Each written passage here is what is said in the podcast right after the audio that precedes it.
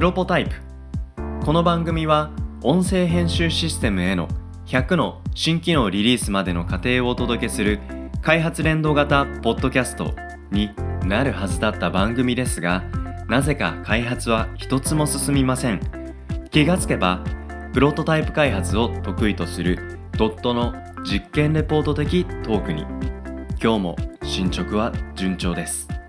今日のテーマ、保育タス最新情報、自社プロダクトと受託案件のバランスについてという話ですが、保育タス、お願いします。保育園の、えー先生たちをちょっとだけお助けする情報を集めた、かつ専門家の皆さんのね、意見もきちんと取り入れたっていうところで、えー以前もプロポタイプの中でお話取り上げさせてもらってますけども、はいその後、今どんな状況なのかなって僕も楽しみにしてました。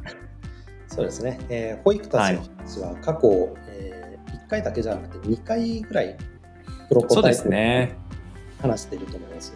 ちょこっとだけおさらいすると、保育タスってどんなサービスっていうと、うん。えー一言で言ってしまえば保育士さんのノウハウ集です。ただ、ノウハウ集。はい。困ったことがあるよっていう困りごとの登録とか、うん。はい。それに対して私はこうやってうまくいったよ私はこうやったらちょっとうまくいかなかったよ、そういううん成功も失敗も全部共有してはい。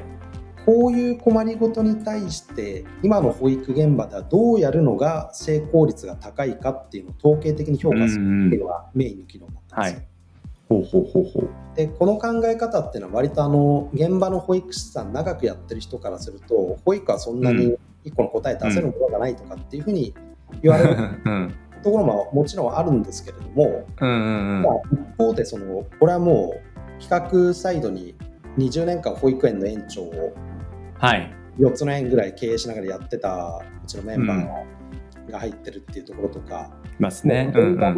保育士さんとか保育園長さんとかっていう方とも話をしながら作り上げた企画で、うんうん。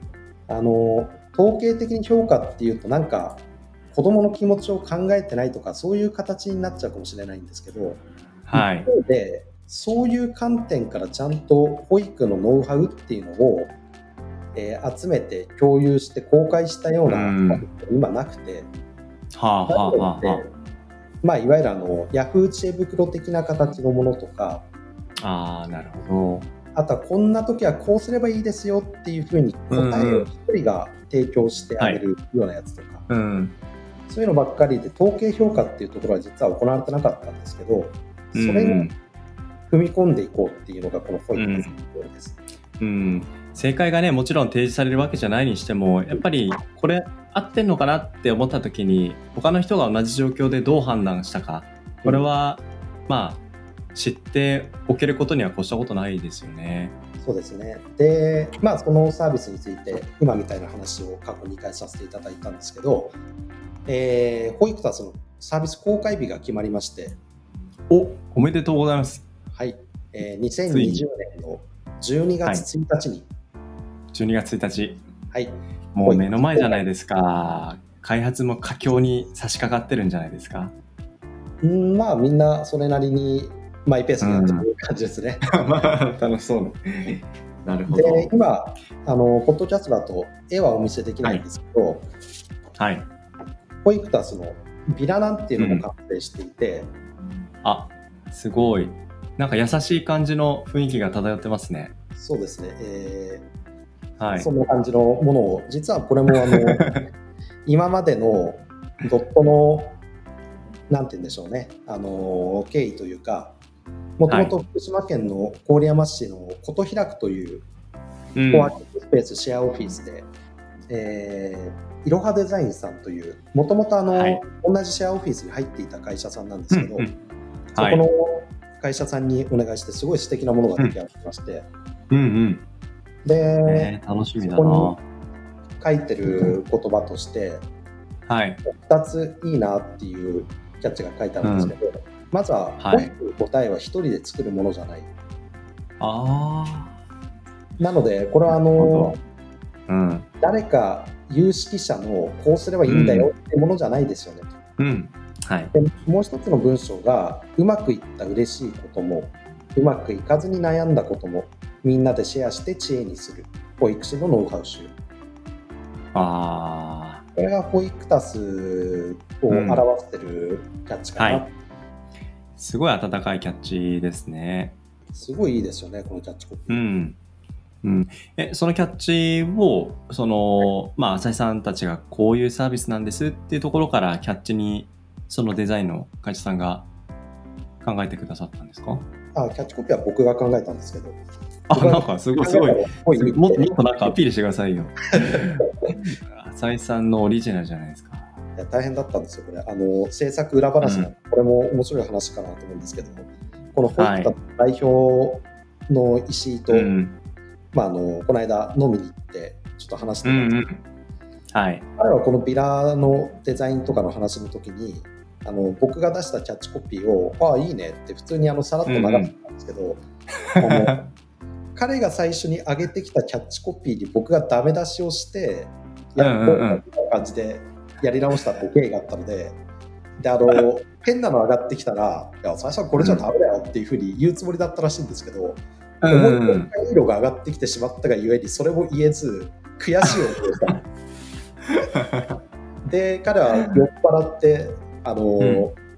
俺の方が保育タスを愛してるのになんでこんなキャッチが作れなかったんだみたいな。感じで泣きそういや嫉妬するでしょうね。あまあそんあな彼の顔が思い浮かびますけどいやでも本当いいキャッチです。うん。でもうキャッチキャッチよりもやっぱりデザインがすごいあの僕らが望んでいた形のものをいろはデザインさんが作ってくれまして。うんうんうん。でこれ今いろんなところで配布とかしているのであのポッドキャストとかを聞いて、はい。あのまあ、周りの人に配ってもいいよとか、あるいはちょっとうん1枚欲しいよっていう方がいたらぜひあの、はい。ホームページからお問い合わせでうんリクエストいただければ送付しますので。いやー嬉しいですね。浅井さん、あの、ここの1ヶ月ぐらいだと、このプロポタイプで一番聞かれて、聞いていただいてるエピソードが前回のホイクタスのエピソードなんですよ。なんで、そう、皆さんの期待というか、あの、はい興味関心の大きさっていうのをちょっと感じる話だなと思うので、ぜひね、あの、お問い合わせいただけたら嬉しいですよね。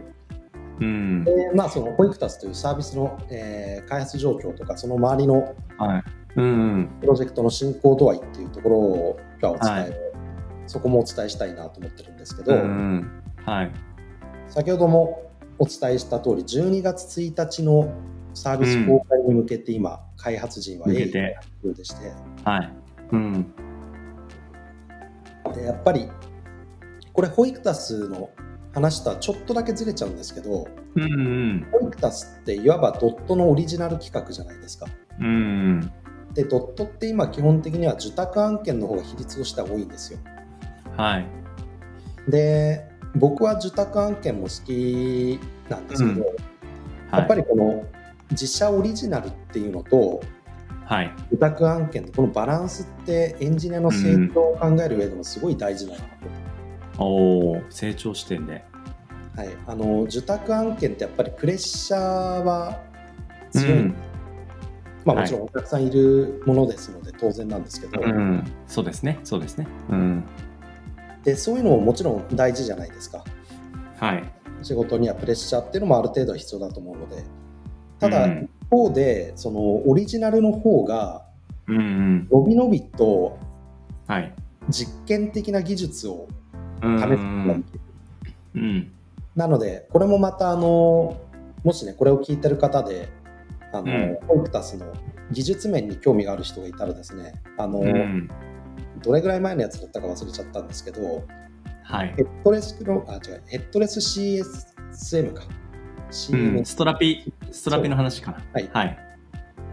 えーそうヘッドレス CMS のストラピっていうものについて話した回があるのでそこを聞いてもらえれば、今回このホイクタスっていうのはそこで、えー得たノウハウとかをフル活用してちょっと実験的なところも入れてるので。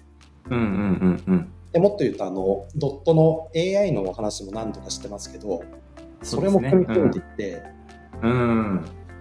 いろんな困りいごととかノウハウっていうのが集まるっていうことは、そはの文章が集まるっていうことなので、その分数を今度は AI で分類をかけると何ができるかっていうと、うんはい。LINE の公式アカウントで、その公式アカウントに向けて保育士さんがこんなこと困ってるんですよねっていうと、それはすごい。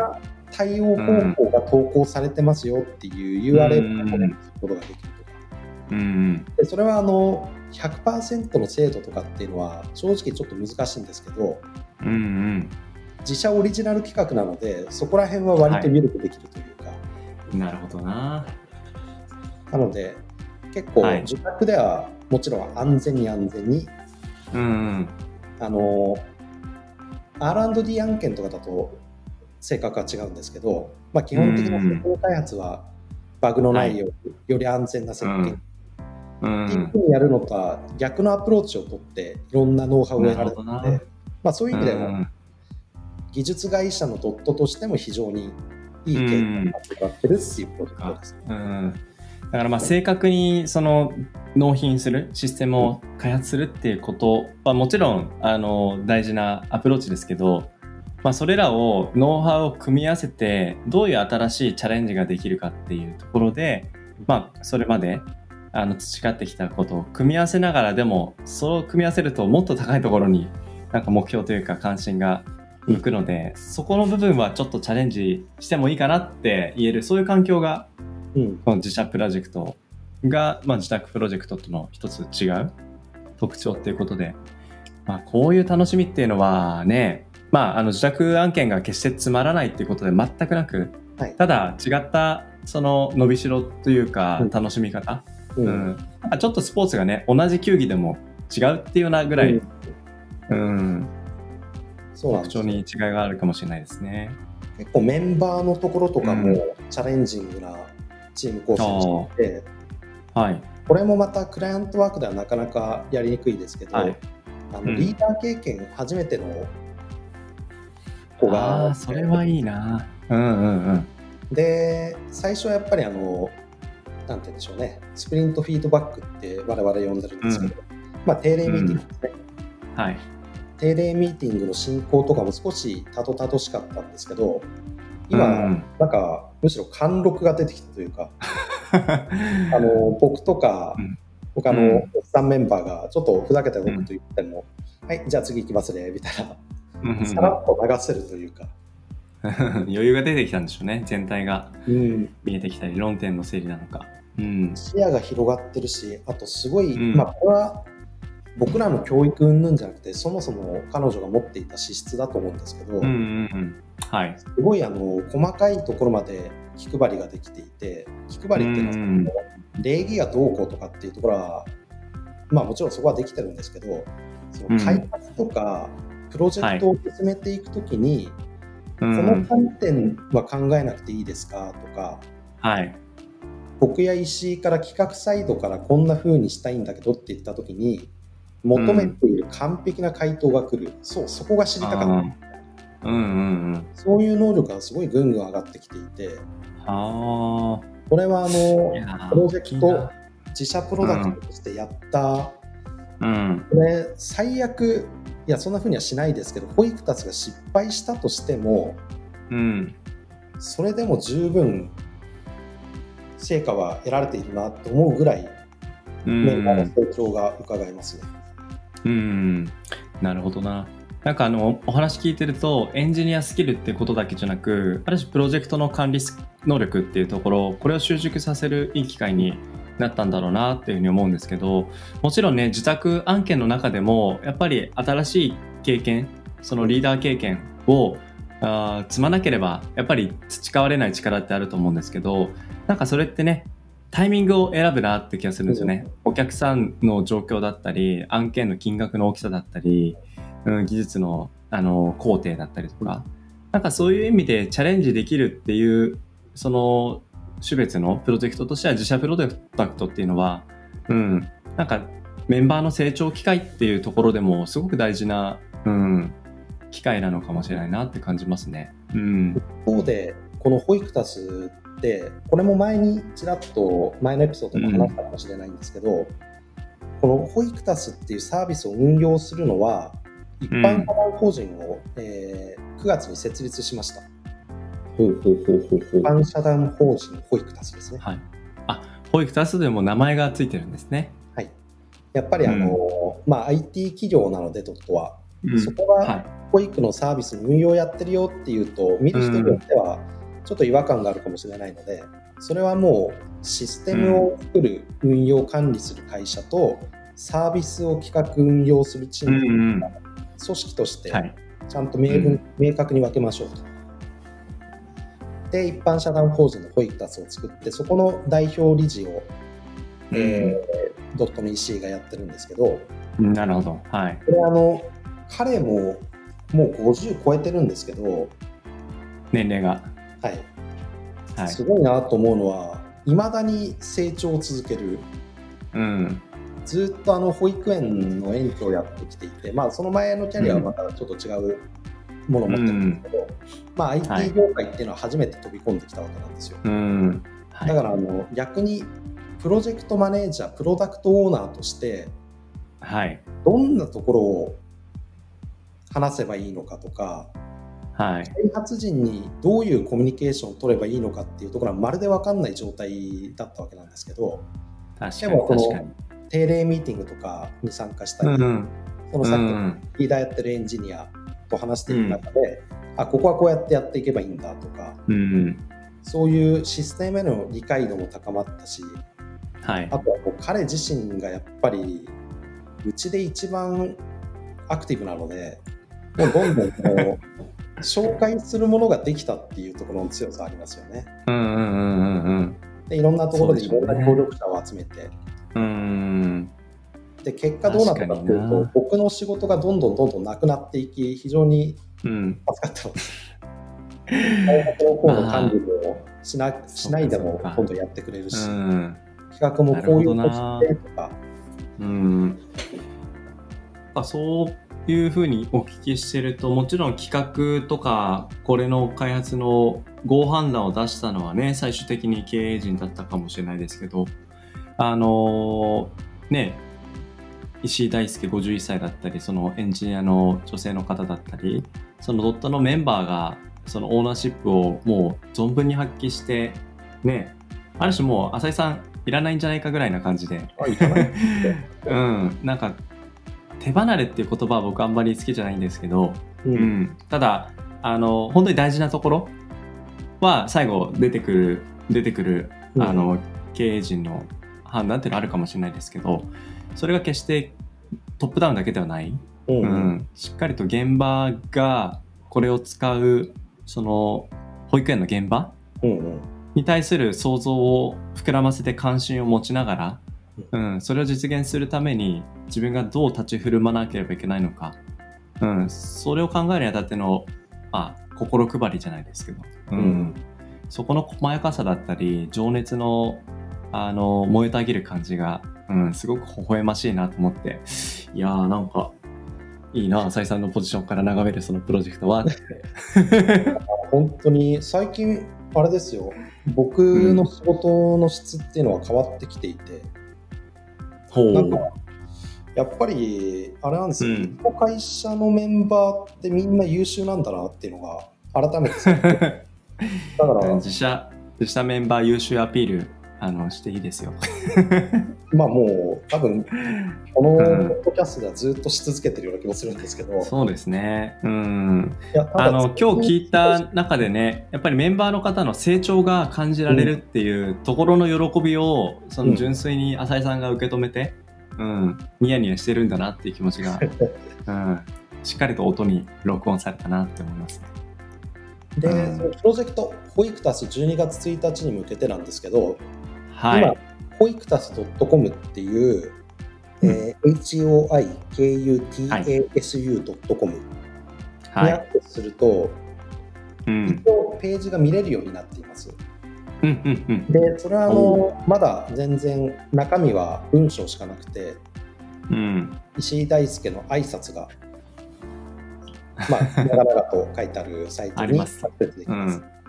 ん。すごいな楽しみ最後に事前ユーザー登録っていうメールアドレスだけを送信するところがあるので、まあ、もしあのここに、えーちょっとホイクタス公開前だけど興味あるから情報とかも欲しいなっていう人いたらここで登録しておいてもらえれば、えーはい10月中旬か下旬ぐらいからはい。公開まで、えー先行していろんな情報をお伝えしたいなと思ってます。うん。いやー楽しみですね。あのー無事12月1日迎えて、うん、あのその喜びの声をねまた聞かせてもらえたら嬉しいです。はい、ぜひご期待ください。では本日は保育タス最新情報についてお話をしました。浅井さん今日もありがとうございました。ありがとうございました。